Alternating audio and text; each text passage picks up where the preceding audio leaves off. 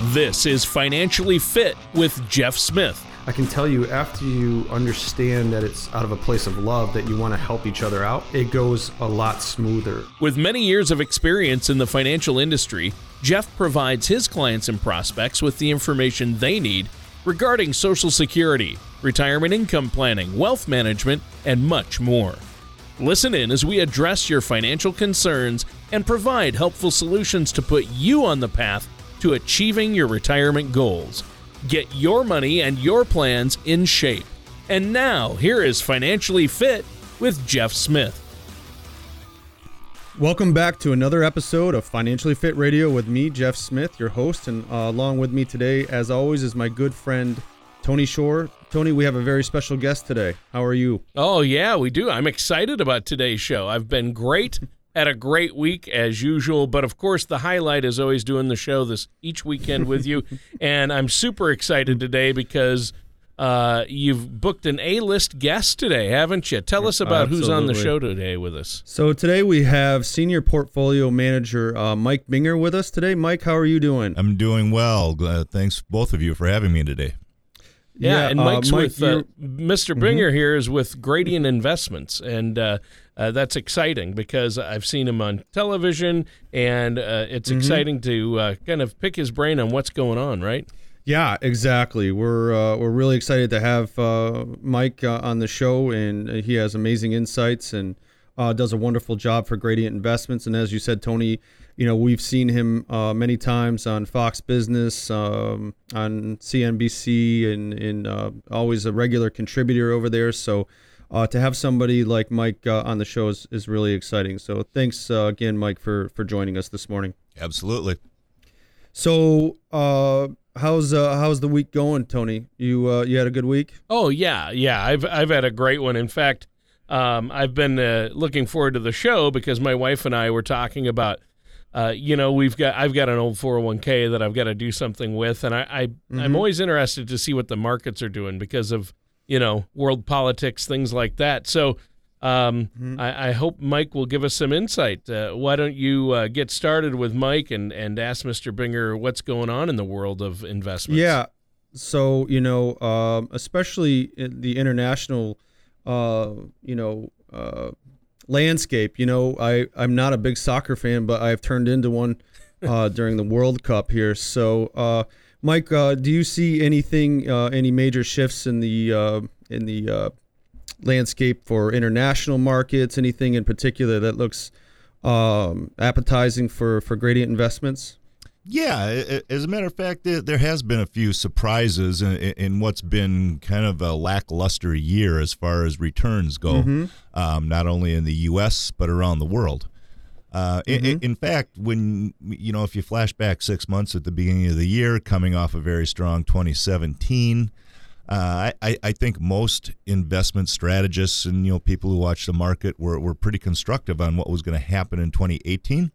And mm-hmm. so far, we've had really just a bunch of nothing here. I mean, you know, the whole world Right. is kind of, you know, somewhere between down five and up 2%, with the U.S. leading the markets. But one hmm. of the things that surprised a lot of people, and actually even surprised myself, is that the emerging markets, um, you know, they had a fantastic year last year, and I, I think a lot of folks expected the strength in the emerging markets uh, in, in their stock markets, places like you know China, Russia, India, Brazil, uh, those kind of places, and their stock markets were, would continue to be strong this year. And in fact, they've been the laggards this year, you know, and, and and that's a little bit surprising but there's a, a few good reasons on why that's happened. Um, and the number one reason that we've seen is that there's been a lot of trade tariff rhetoric, a lot of trade policy discussions going on.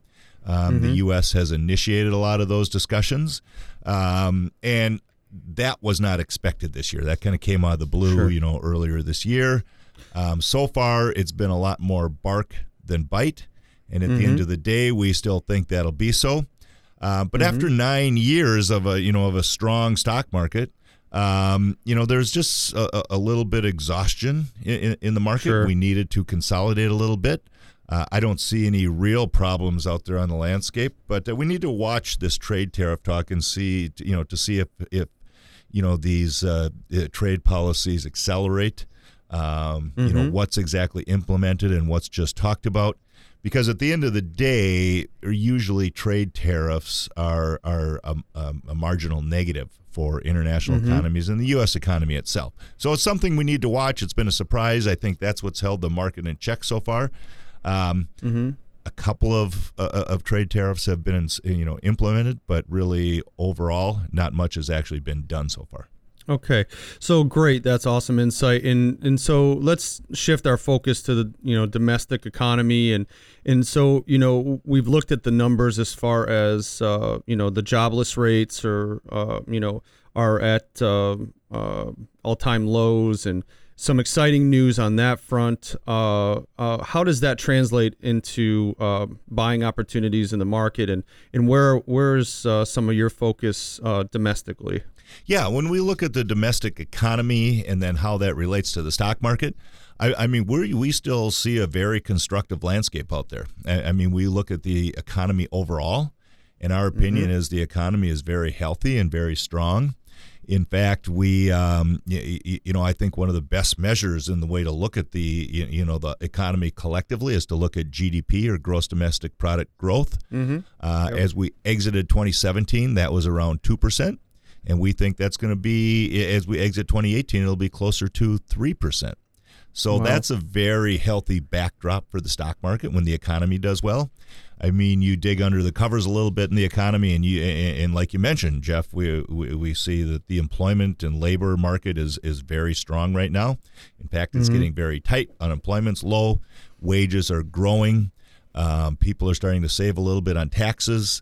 Um, mm-hmm. Then you shift more to the corporate side of the equation, um, and and you know we, we talk a lot about the market, um, but the mm-hmm. market mm-hmm. is really made up of, of, of, companies. So think about the S and P 500. That's actually made up of 500 different companies. That's what we actually invest in, um, mm-hmm. and, and, these companies are doing well.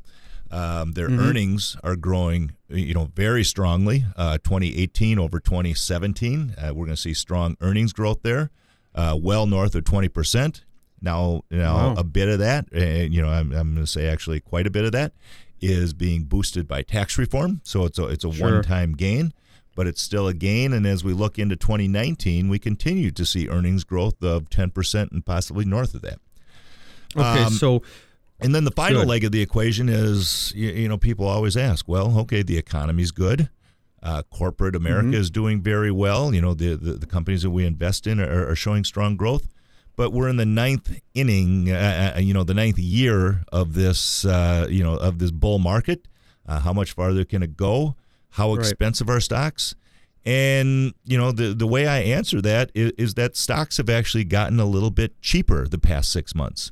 You know, when mm. you look at the the broadest measure of valuation, that's called a price to earnings ratio or P to E yep. ratio, and um, mm-hmm. prices have stalled out, and and earnings have actually grown, which actually makes the market a little cheaper. Uh, I'm not mm-hmm. going to sit here, Jeff, and tell you that that stocks are cheap. Uh, but they're certainly not overvalued, or there's there's no bubbles or extreme valuation out there in the stock market right now. So mm-hmm. when, when I add up the three legs of the stool, I look at a strong economy, I look at strong corporate earnings, and I look at a market that's really, you know, it's not cheap, but it's certainly not overvalued. So I'm going to put a neutral there. So I have mm-hmm. two pluses and a neutral, which is really kind of a, it, it's a pretty constructive backdrop in the U.S. for stock prices, and that's why mm-hmm. we think we're going to see positive returns in the U.S. stock market this year. But we need to temper those return expectations. Don't think of these 15 to 20 percent returns anymore. Mm-hmm. Think more of five, six, seven type of percent.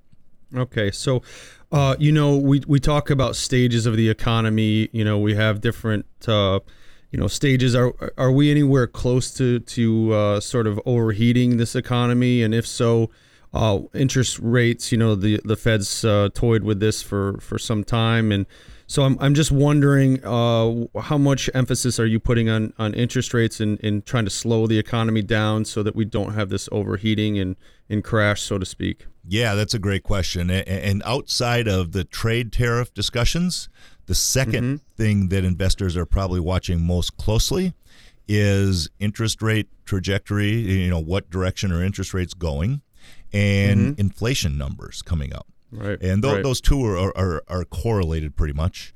Um, Mm-hmm. So, what we're seeing this year is, is that interest rates have indeed risen. The Federal Reserve is continuing to raise what's called the Fed funds rate, Mm. um, which Mm-hmm. has an influence on all other market rates out there. Um, so, what we're seeing is one of the benchmark interest rates out there is the 10 year Treasury. That has Mm-hmm. gone from you know closer to two percent to closer to three percent this year. Um, so interest rates are going up, um, but I'm okay with that right now um, because I think the Fed sees a real strong economy, and I feel they think they can now raise interest rates. What's been at, at historically low levels the past, you know, frankly, the past ten years. right. Um, and and that long term average for the ten year Treasury note is four percent.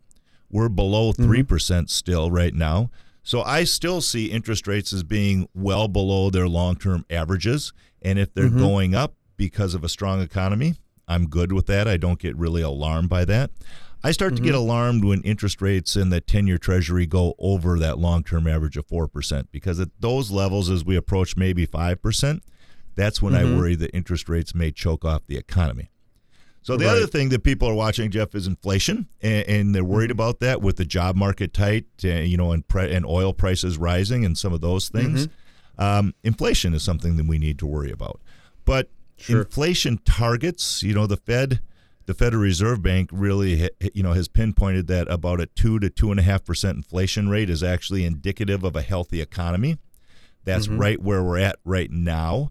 So people are watching inflation because they're seeing oil prices rising, they're seeing tuition increasing, you know, they're seeing wage wages grow and, and start to grow again. So inflation is on a lot of people's radar, but it hasn't hit alarming levels yet. Um, So probably about a year and a half ago, folks were worried about deflation, not inflation. Uh, yeah, you, you know, and, and you don't want deflation because No. you don't want your home prices to start to to roll over and go down and those Sure. kind of things. Um, mm-hmm. But you don't want you know extreme inflation either. And, and right now, I still feel we're kind of like in this Goldilocks environment where in- mm-hmm. inflation is just fine. Interest rates are rising, but they're still fine, and we got a lot of other mm-hmm. strong points in the economy. So, yes, we we're watching interest rates, we're watching inflation, but we're not alarmed at all at this point in time. Well, that sounds great. Hey, uh, Jeff, we need to take a quick break right now. Is there anything uh, you want to add for the listeners before we do?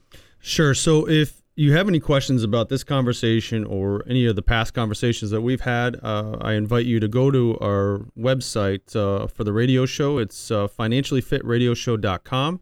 You can download our financial toolkit, just like uh, a lot of our other listeners have done. Uh, we can get you some information. You can contact us through there. Um, and uh, Mike, I'm so thankful that you're here today, and uh, we'll be right back after this message. When it comes to retirement planning, many people spend their energy focusing on how to accumulate a large retirement nest egg without giving any thought to where the retirement assets should be invested. While accumulating your desired amount of retirement assets is important, we feel that it is just as important to have your money in assets that represent the level of risk or safety that you want. Red money is money that is at risk and subject to market volatility. Yellow money is money that is at risk but is professionally managed, and green money is money that may have its principal protected and is less subject to large market swings. At the Insurance Smith, we created a simple way for you to group your retirement assets called the color of money. To learn ways you can protect your nest egg, download our complimentary retirement income toolkit at financiallyfitradioshow.com or call us at 540 371 9777. That number again is 540 371 9777. And welcome back to Financially Fit Radio with our amazing host, Jeff Smith, and our special guest today, Mike Binger from Gradient Investments, the senior portfolio manager there. And uh, Jeff, great show so far today. Yeah, we're loving it. Loving uh, having uh, an amazing resource to to talk uh, uh, the economy and uh, the stock market about. This is a wonderful show. And uh, all right, so Mike, we'll jump right back into it. So I had some questions uh, that came to me uh, during the break, and I wanted to you know just talk. You know, we've noticed that the you know the benchmark, so to speak, the S and P 500 uh, you know, there's a, a great set of stocks in there and, and companies, but notice that you know pretty much flat to down uh, this year. Uh, what what kinds of things do you see in that, and, and, and what kind of reassurance or, or some things that you guys have focused on that will sort of allow our listeners maybe some relief or, or some sort of uh, outlook that they can uh, have for expectation?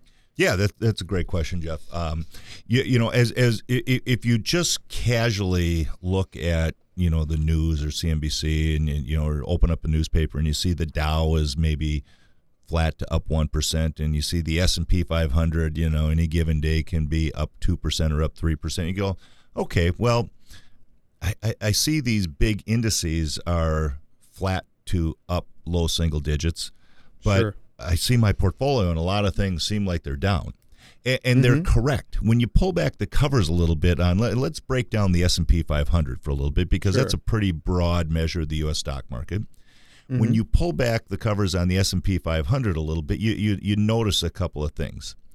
So the first thing that you'll notice is that if you think about the S&P 500 broken down into two halves, you have the mm-hmm. value half of that market, and that includes a lot of big names, companies that pay dividends, blue chip stocks, and then you have mm-hmm. the growth half of that market and that has things like you know some of the newer companies companies like amazon and netflix and google and some of these new millennial digital age type of companies um, mm-hmm. so for this year and, and, frankly all of 2017 the growth half of the market has outperformed by a fairly wide margin the value half of the market so hmm. historically, a lot of folks have been invested in these blue chip dividend paying companies, you know, names that we all know, you know, Johnson and Johnson and Merck's and Pfizer's and mm-hmm. Intel's and Cisco's and those kind of companies. Um, and they've done well and they've collected dividends, but they've underperformed companies like Amazon and Netflix and Google and some of these type of companies that have mm-hmm. shown outstanding performance. You know, they're they're they're very highly valued, but money keeps mm-hmm. pouring into these stocks. Um, and, then when you look at the 500 companies and what's really adding to you know to the performance of the S&P and what's really detracting from it what you see is the S&P is broken down into 11 different industry sectors. Only mm-hmm. 2 of those 11 sectors are actually outperforming the index. The other 9 are lagging the index, and those are mm-hmm. the internet commerce and the technology sectors. So if you're not invested completely into those two sectors, your portfolio is probably flat to maybe down a few percentage points. Um, mm-hmm. Um, and, and, it's a little discouraging, but that's what it is.